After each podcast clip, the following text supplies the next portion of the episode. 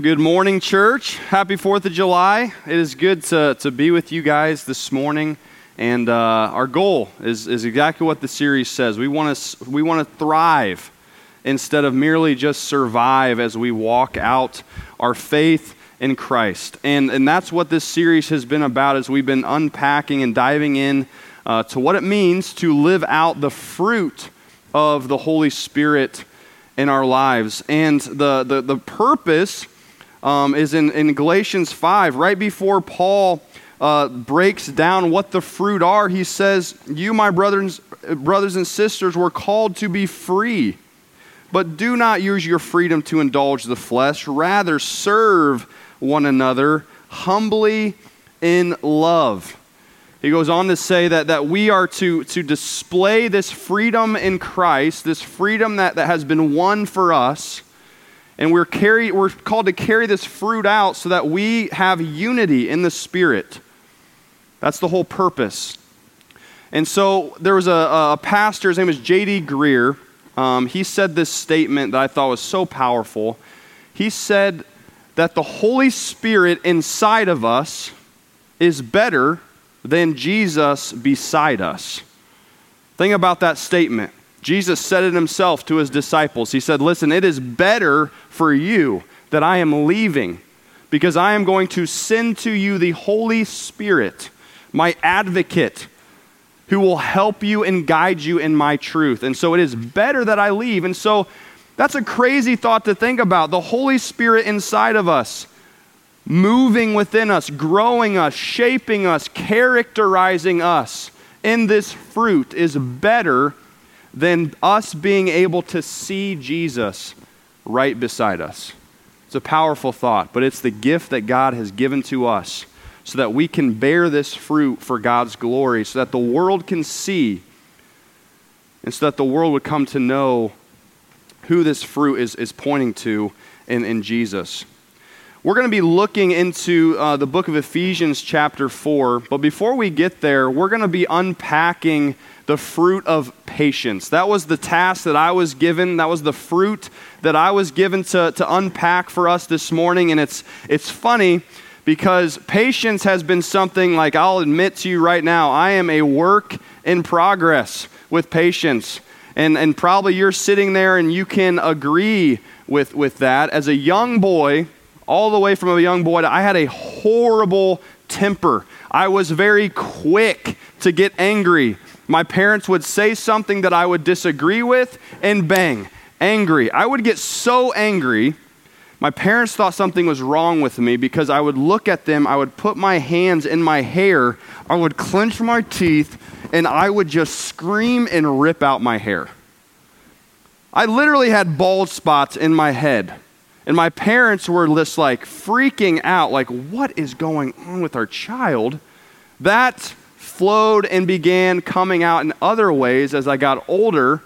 When I played basketball at Grace College, I led our conference and our team in one stat, and that was fouls. It was nothing for me to go into a game for a couple of minutes and have two fouls, and then I'd be right on the bench sitting for the rest of the half. There was one time when I almost got a technical foul, not by saying anything to a ref, but by looking at a ref. A ref made a bad call on me that I did not agree with, and I stared him down all the way down the court to the point where the ref went to our coach and said, Listen, coach, he can't look at me that way. He looks at me like that again, he's done. Okay? Technical. So coach is like, Tan, listen, you can't look at him that way. Chill out. Chill out. And so this, this, this patience that we're talking about, this fruit of patience, it is something that, that God has been working into my life.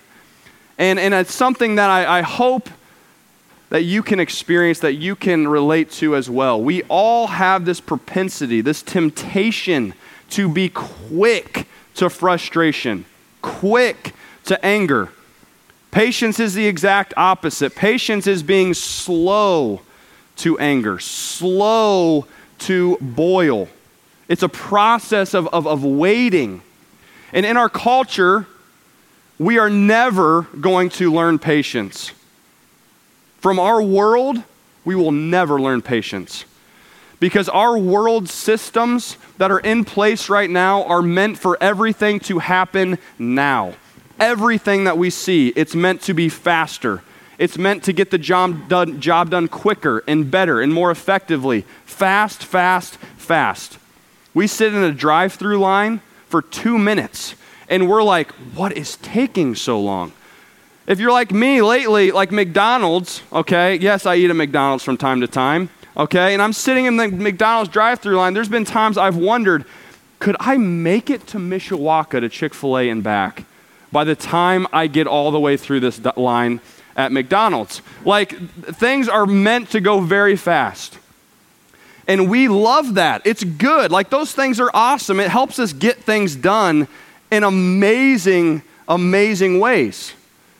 But if we allow that to seep over into how we then treat people, we are going to be in a very, very frustrating place. There's no textbooks. Kids, you don't even know what a textbook is. It's all on your iPad, it's all on your computer. The answers to questions are a hey Alexa or a few clicks away instead of having to flip through pages and pages and pages to find your answer. Like, I'm thinking to myself, I'm like, man, how awesome would that have been back in my day? All the cram sessions that I had right before class as I was trying to scribble in answers to my homework, if you could have just, oh, there's the answer, bang. Homework's done in five minutes. It's incredible. The speed that we can go is amazing. But when we view people in this way, when we take that same convenience, that same speed into how we deal with people, we have to realize that all of us, we are at very different places in our walks with Christ. Some of us are further down the road, some of us are just beginning. And the process is oftentimes very slow. And in that process, God grows us, He stretches us, He, he builds these, this fruit into our lives. This past year, I mean, you, it's, it's been all over the place. I mean, with the political climate, the social climate that's been out, there's so much tension. Social media, off of social media, everywhere you look, there is tension. There is people arguing and upset. There's divisiveness everywhere. And it's oftentimes because we are so quick, we are so speedy to unleash our frustration and our anger. But we are being called as Christians, as children of the King of heaven, to be people of patience. And it's a fruit that the Holy Spirit wants to develop and showcase into our lives. Because when the world sees the patience we have been shown, the world will get a glimpse of our Savior. The patience that we have been shown is the patience the world needs to see. Would you guys turn with me? We're going to turn to Ephesians chapter 4. Ephesians chapter 4, we're going to read verses 1 through 3. Ephesians chapter 4. I'll give you a moment. We'll stand together. We'll stand together. We'll read this out loud. Ephesians chapter 4, starting in verse 1. We're going to read verses 1 through 3 in Ephesians chapter 4. This is what it says, and you can read this along with me. As a prisoner for the Lord, then, I urge you to live a life worthy of the calling you have received. Be completely humble and gentle. Be patient, bearing with one another in love Make every effort to keep the unity of the Spirit through the bond of peace. Thank you. You may have a seat. So, Paul is writing this letter to the Ephesians, the people of Ephesus, and he begins by saying, I'm a prisoner. He was in chains, he was on house arrest, probably in Rome, and he's writing this letter to this group of believers, and he's encouraging them to live a lifestyle of unity that would be showcased to the world around them. The crazy thing, if you were to turn to Acts 19, you get a snapshot of the ministry that the people in Ephesus were having to the point where literally the world was being turned upside down in the city of Ephesus because of the believers' faith and passion for Christ. And so Paul is continuing to encourage them here, and he's saying, I want you to live a life worthy of the calling that you have received. In another translation, it says that we are to walk in a manner worthy of the calling that we have received. Simply put, live in a way that represents who you are following. Every sports team has characteristics. Every team that's out there, professional team, you watch them long enough and they are identified by certain characteristics that you just, you say the characteristics and you're like, man, that's that team. It's kind of like when you think of the New England Patriots, you think of cheating.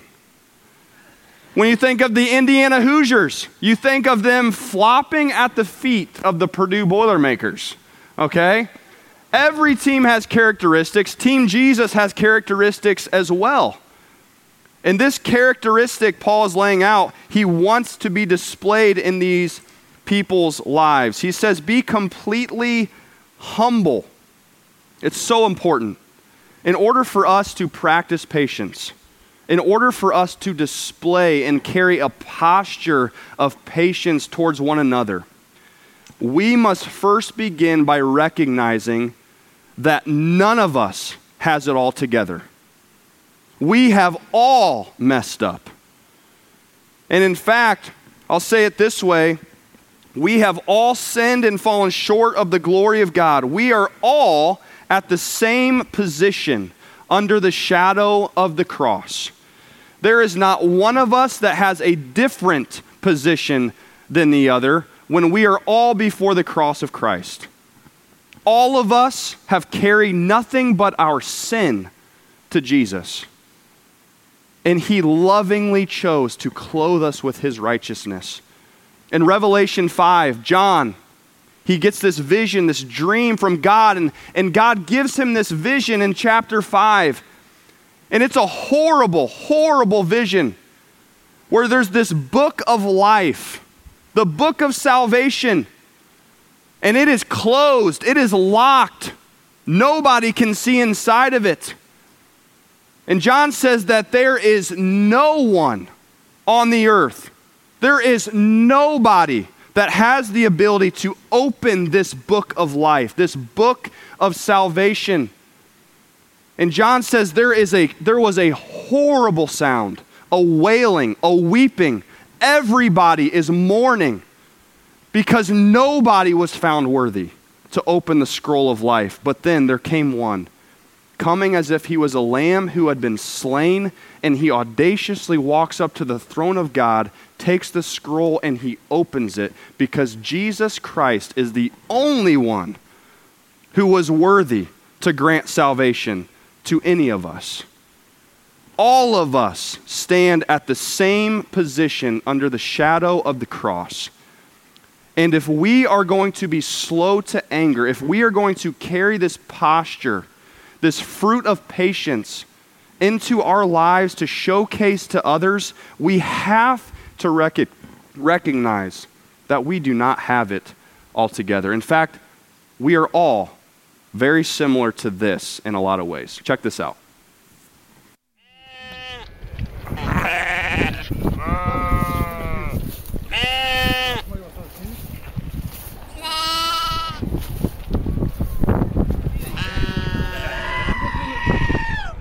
С этой стороны, против солнца.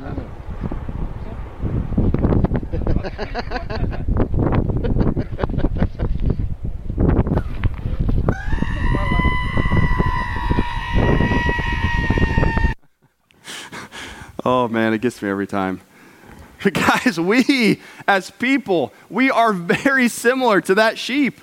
Isaiah 53 says, We all, like sheep, have gone astray. We have all messed up.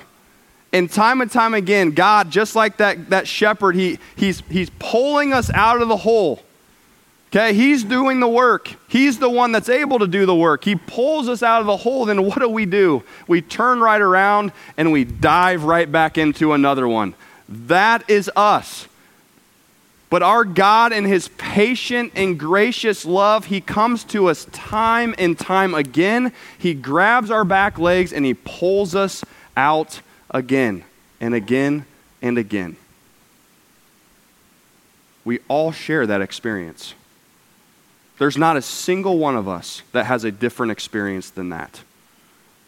And there's a reason why Paul starts here by speaking about humility. Humility in this culture that he was writing to in Ephesus, where these believers were living, humility was seen as complete weakness. You would be trampled by the culture if you are living in vulnerability, if you are sharing your weakness, if you are living in humility. Pride and self promoted power is what the people of Ephesus were accustomed to, were used to. And so, what Paul is speaking about here was completely countercultural. What he was calling these believers to practice and live in was completely obscure in the place that they were living. And in our culture, in our society here, it's the same way self promotion, pride, you look all around, those are valued traits. Those are traits that are seen as strength. However many followers or, or how many people you influence determines how much power that you have. Paul is calling these people, he's calling us to something way different. He's calling us to Christ promotion, not self promotion. He's calling us to humble ourselves, to realize that we are all in the same place, that none of us have a higher standing than the other, so that we can serve one another. Pride is the ultimate villain of patience. Pride is to patience like kryptonite is to Superman. Kryptonite destroys Superman. As powerful as Superman is, with all of the skills and abilities that he has, kryptonite destroyed him.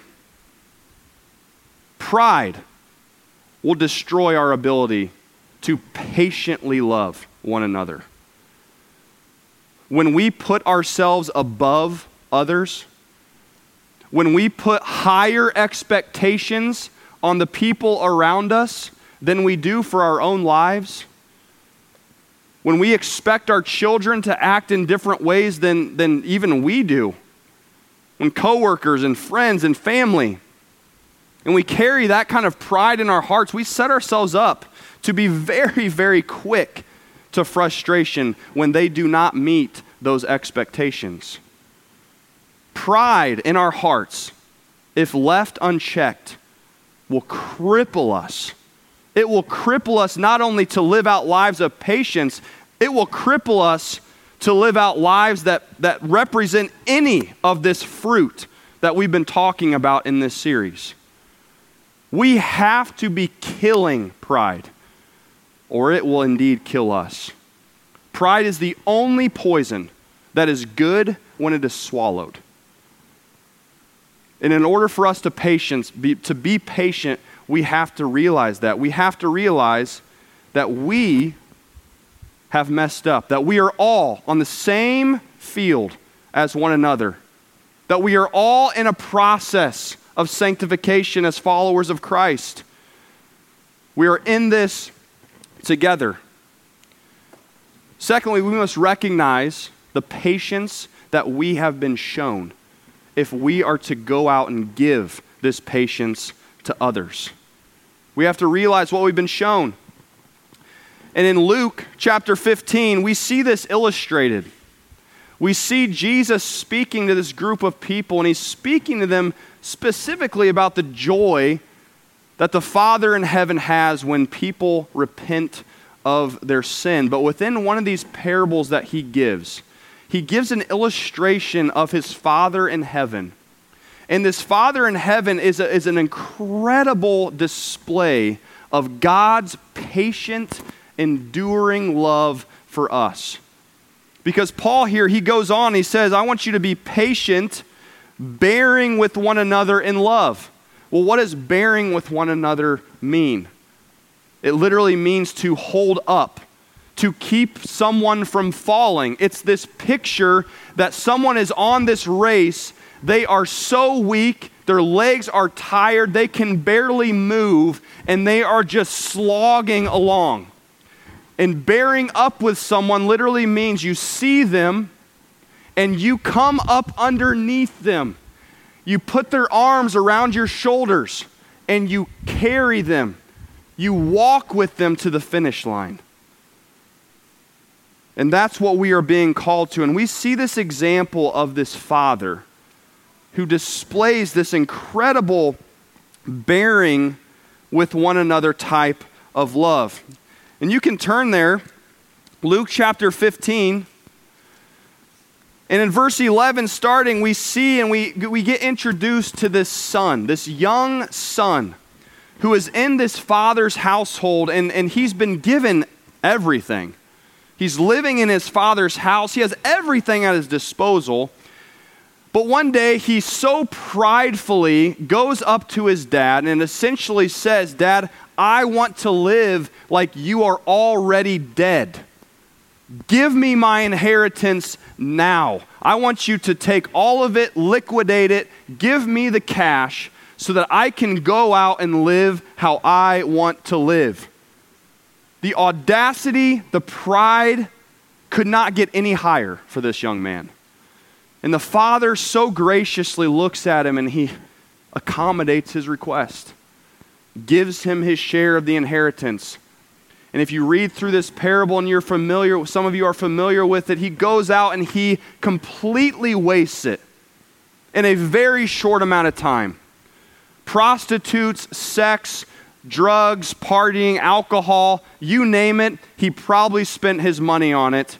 And in a short amount of time, his money is completely gone. It is wasted. There is nothing left and he is made to literally sit in the crap of his consequences.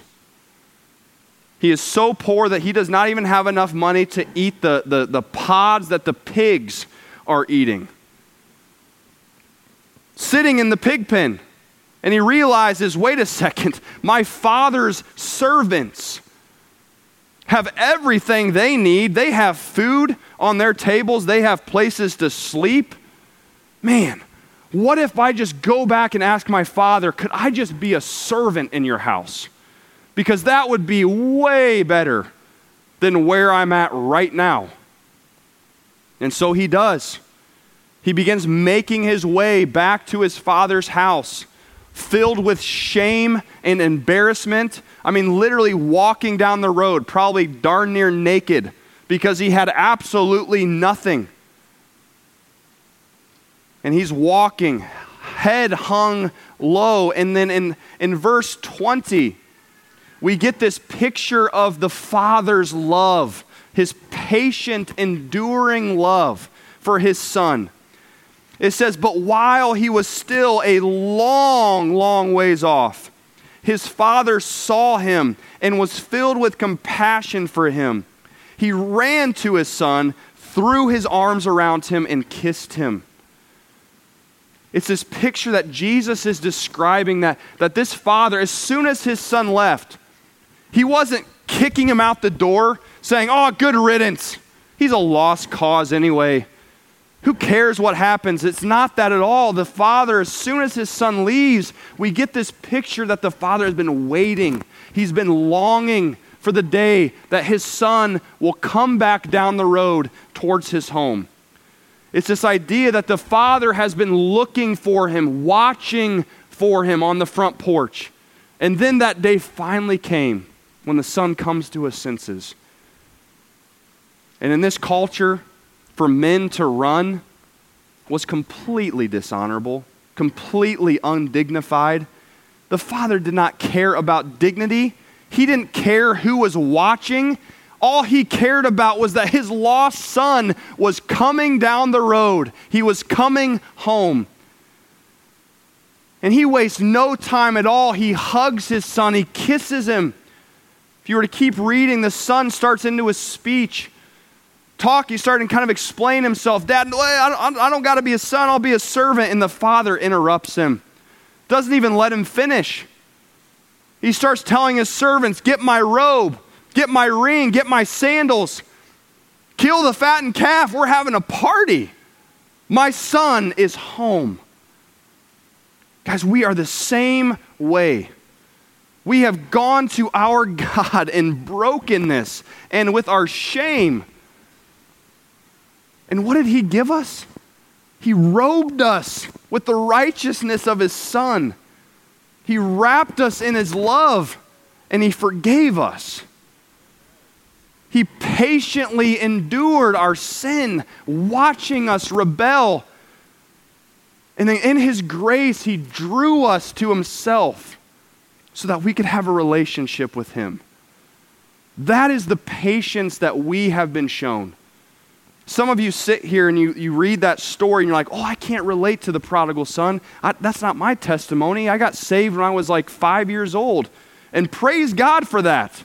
But here's the reality it took one sin for us to be damned to hell for eternity. It didn't take months and years of lavish lifestyle and wild living to put us to hell. It took one sin for every single one of us to deserve that punishment. And so it is a miracle. It is a miracle. Every time someone says, God, you are who I want to follow. Jesus, take my sin so that I can be your servant is a miracle, whether you are five years old or whether you are 95 years old. It's a miracle. And God has shown perfect, enduring patience with all of us. In the midst of our rebellion, a lot of us, we are drawn to, to question. We're drawn to, to ask why. We're drawn to, to confusion. God does not have conditional patience towards his children. He is always slow to anger towards us. And there's moments as we walk with God that things, things can get scary.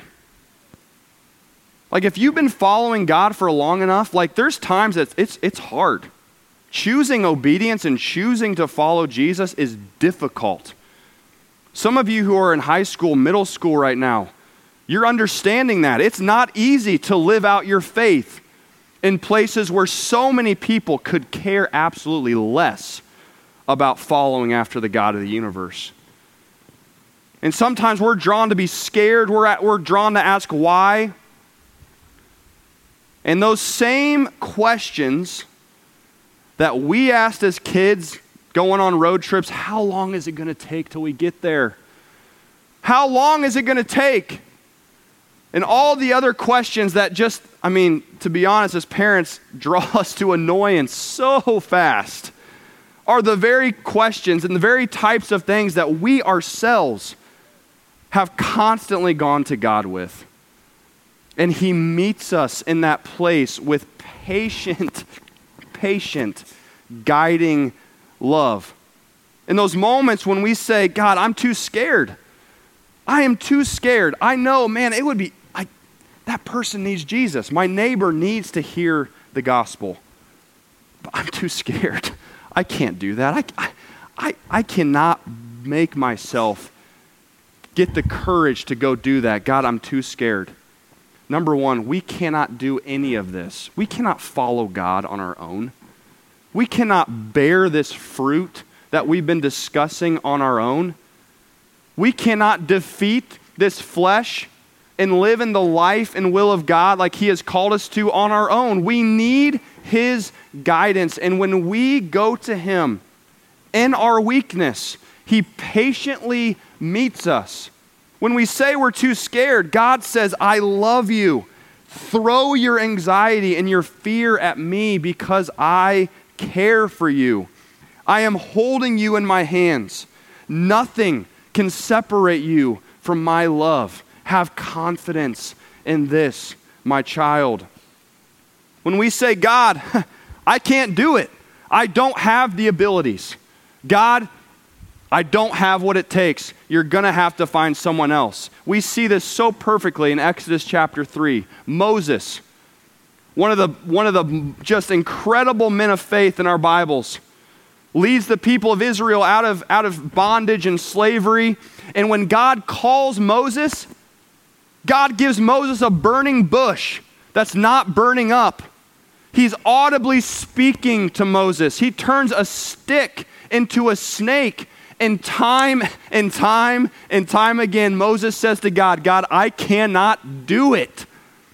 I cannot. And even in that moment, the Bible says that God's anger, it built, it built as Moses constantly said, I can't. But then God's patient action steps forward as he gives Moses, his brother Aaron, to be his mouthpiece. God is always patient when we say we can't, and he will always help us and guide us to move forward. He says, I love you. I will be with you. My grace is sufficient for you. My power is made perfect even in your weakness. There's going to be moments, and there's people in our church that are currently and have gone through some tremendous, tremendous suffering, tremendous trials. And there's those moments that we're drawn to wonder like, is, is, this, is all this stuff even real? When we've been gathered together and, and we're in those moments, in those places, and we're singing, we're praying, but in the back of our minds, there is doubt, there is fear. We're wondering if this is real, and we are confused, and we are heartbroken, and we are just shattered, wondering how we're going to keep everything together. Even in those moments, of wondering and asking why. God is still patient with us. He says, I love you. I have plans to prosper you in your relationship with me. I will lift you up in due time. All of your pain, every tear you have cried, will not be in vain. I will comfort you, and I will provide for you a dear sister in Christ, Kelly Rasler. She lost her husband tragically 17 months ago. And Kelly has been such an incredible model of faithfulness to, to us as pastors in our church as she's walked through this valley of just the shadow of death as she misses and longs for her lost husband. In this past week, in a conversation, she, she said this, and I thought it was so powerful. She said, Even when I don't understand why, and I'm frustrated, God doesn't treat me with contempt. He chooses to give me his compassion. That's the patience of our God to us. That's the patience that our God has displayed to every single one of us. If we are his child, if we have put our faith in him, that's what we have. And we cannot base our patience, we cannot muster up any patience to display towards anyone else apart from that foundation of where we have received our patience from. In order for us to have this slow to anger posture to anybody that we cross paths with, in our homes, our spouses, our kids, our friends at school, our teammates, our coworkers, we have to recognize that we do not have it all together. We have not arrived. We are all in this process. None of us are perfect. All of us have the same position under the shadow of the cross. We must recognize the patience that all of us have been given and shown we have to realize that we are in this together. Paul goes on to say in Ephesians 4, he said, Make every effort to keep the unity of the Spirit through the bond of peace. This fruit, these characteristics of the Spirit that God wants to develop and shape into our lives. It's meant for our unity and growth as the church. Because when the onlooking world sees the love that we have for one another, the patience, the slow to anger posture that we carry to those around us, and we are unified in that love, we give this incredible, beautiful picture to the onlooking world of how great and glorious our God in heaven is. But Paul warns in Galatians, he said, Listen, be careful that you don't start biting and devouring one another. When you step away, when you begin to quickly get angered with one another. Because when that happens, when we start biting, when we start getting quick to anger, when we start blasting people on Facebook, when we start just typing and speaking before praying and thinking, we begin setting ourselves up for division. We begin setting ourselves up for destruction. The world this past year has been filled with tension, filled with divisiveness, from political issues to social issues. It's been incredibly sad and revealing in a lot of ways. Like, there are some people who would be doing a fantastic service to the kingdom of God by deleting every one of their social media accounts. That's the truth. Because in our world, everybody has been given a platform to speak, to share their thoughts, to share their opinions. And without a, without a moment of thought, people have the ability to just blah, blah, blah, blah, blah, and it's out there. It's there. And in our fast paced culture, we are tempted to just speak that way to one another. And so often we, we play off this card that, man, I'll, I'll start, and st- start saying this first off. I love this country. Praise God that it's July 4th and we can celebrate the freedoms that we have in this country. Men and women have died so that we can have the freedoms that we do in this country. But there are some times there are some times when we are tempted to hold our freedoms for our country higher than the freedoms that we have been given in Jesus Christ. Just because you have the right to say something does not mean that you should be saying it. It doesn't mean that it's helpful or beneficial for those that are hearing or in the presence of being able to hear. And people have the potential to be highly damaged when we get on our social media accounts, when we get face to face and carry thoughtless, senseless words into those places without having prayed and actually thought about what we want to say. We get so easily offended, so easily frustrated.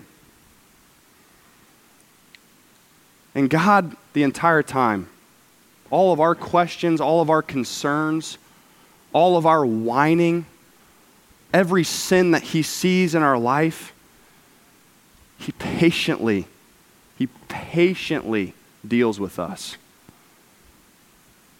But yet we look on social media or, or we see this person say this or that, and we are just, I mean, we are just a mess. How could they? Are you serious? They voted for Biden? How in the world could you vote for Joe Biden? How could you vote for Donald Trump? Masks, no masks? And we go on and we go on. The world is watching us. And we have the potential to love one another, even in the midst of our differences. It's okay to disagree, that is healthy but it is how we display that disagreement that really matters. It's when this fruit of patience can come out of us, when we choose to step away from the keyboard, when we choose to say, you know what? I'm going to go mow the lawn and I'll be back. Honey, I love you. I love you. I'm going to go mow the lawn and then I'll be back and we'll discuss. Okay? I'm going to go to the garage for a couple minutes. Okay? Man, what I just saw there, that really bothers me. What he just said to me at work really, really ticks me off. And I just want to, but I'm going to pull away. I'm going to go get with a godly brother or sister in Christ. I'm going to share my heart. I'm going to share my concerns. And I'm going to pray about this. And then if I still feel compelled to respond, I am going to go in love to share my thoughts with that person. Being patient doesn't mean that we just tolerate and run into a hole because of sin. Patience is how we deal and how we interact with other people's shortcomings. And all of us have them. All of us have them. And we've all been shown perfect patience. As we deal with people, we have to realize that sometimes the greatest way to say something is to say nothing at all. It's one of my favorite songs. And uh, that's the truth. Because we are so compelled, we want to say something.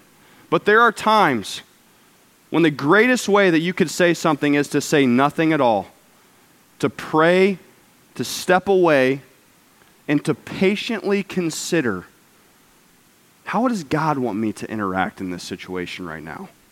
I know I have the right to do this, this, and this, but how can I use my freedom in Christ to humble myself and to serve someone else so that it will build them up and so that it will bring us to a greater unity?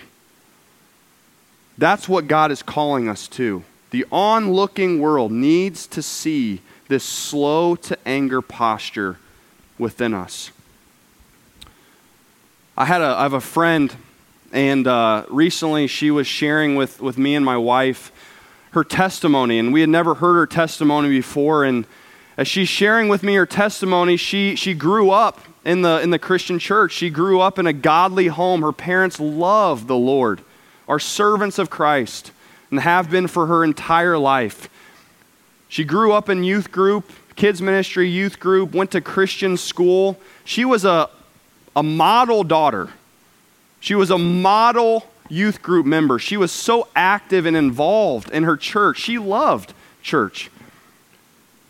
There came a moment in her life when she was tempted very, very heavily, and she began having a, a sexual relationship with this guy, completely in hiding and in the shadows away from her parents.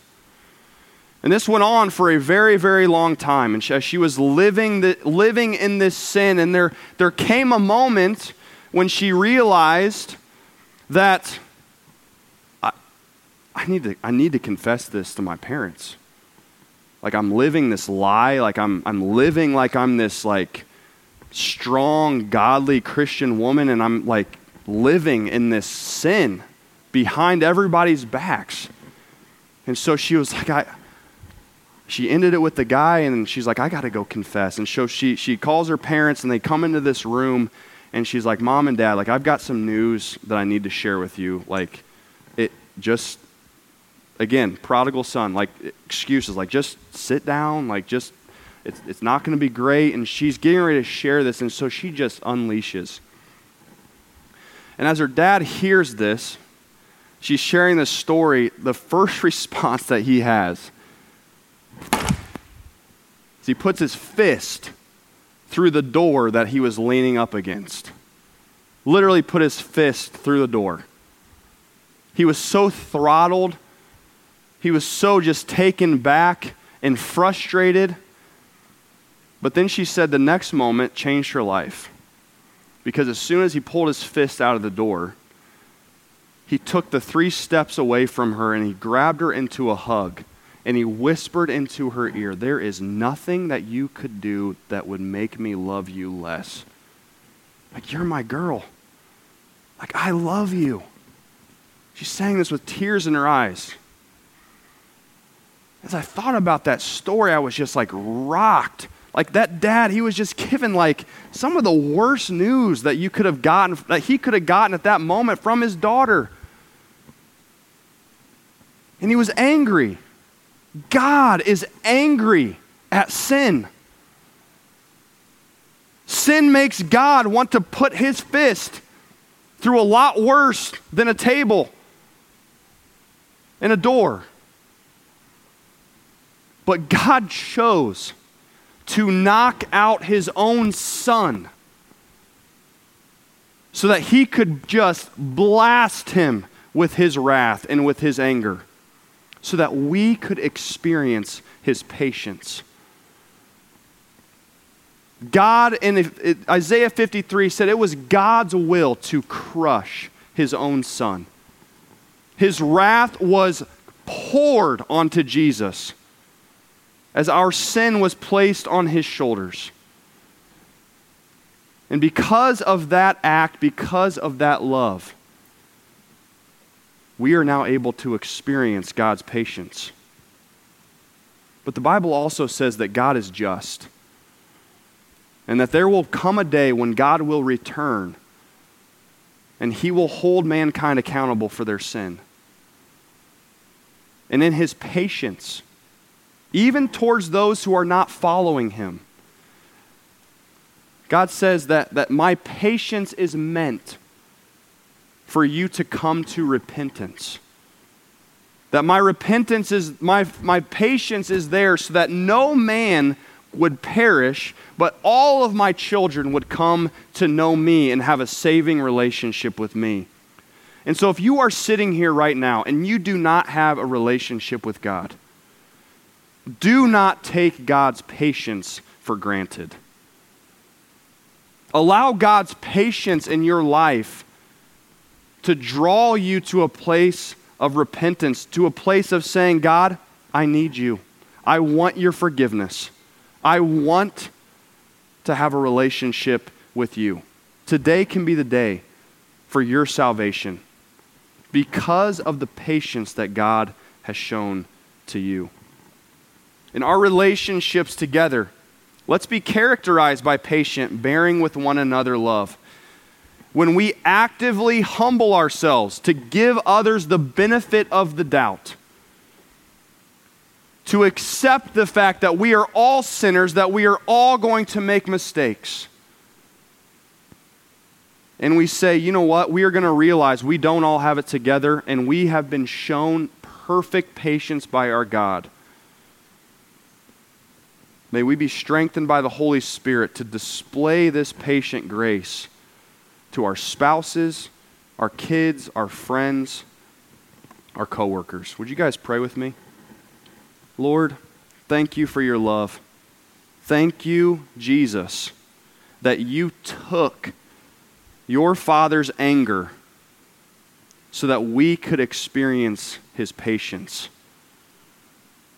God, thank you for patiently and tenderly loving us, even when we complain, even when we mess up, when we ask why. You are there you are there to walk with us, you are there to help us. And we thank you that you've never treated us with contempt. You treat us with compassion. And we love you for that. Thank you, God. We pray this in Jesus' name. Amen.